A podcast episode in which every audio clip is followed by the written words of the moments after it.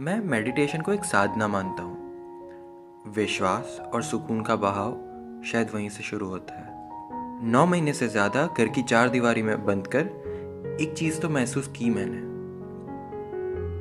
शायद ये जो इंसान होते हैं ना, अच्छे वाले, वो भी मेडिटेशन जैसे ही होते हैं। उनका बस ख्याल करने मात्र से चेहरे पे मुस्कुराहट आ जाती है।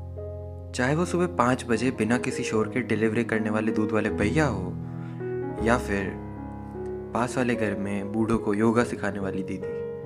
हम सभी तो ऐसे इंसानों से गिरना चाहते थे ना? वो चिंटू, जो मेरे घर से निकलते ही अपने पालतू कुत्ते को शांत कर देता है, ये जान के कि मुझे कुत्तों से डर लगता है। वो मौसी, जो 24 नंबर वाले घर पे पोछा लगाने के बाद बस पानी बाहर फेंकने ही वाली होती है। पर मेरा हॉर्न सुन के रुक जाती है और एक स्माइल देकर जाने का इशारा कर देती है।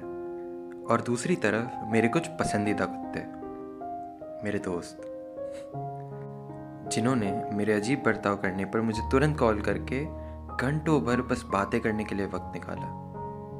मेरे दृष्टिकोण को बदलने की नहीं, समझने की कोशिश की। संदीप माहेश्वरी ने कहा था कि मेडिटेशन करते टाइम अगर शोर ज़्यादा लगे तो ईयरफोन लगा लो।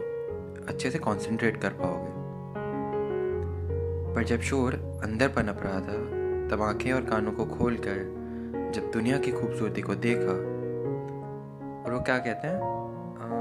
लिटिल थिंग्स हाँ।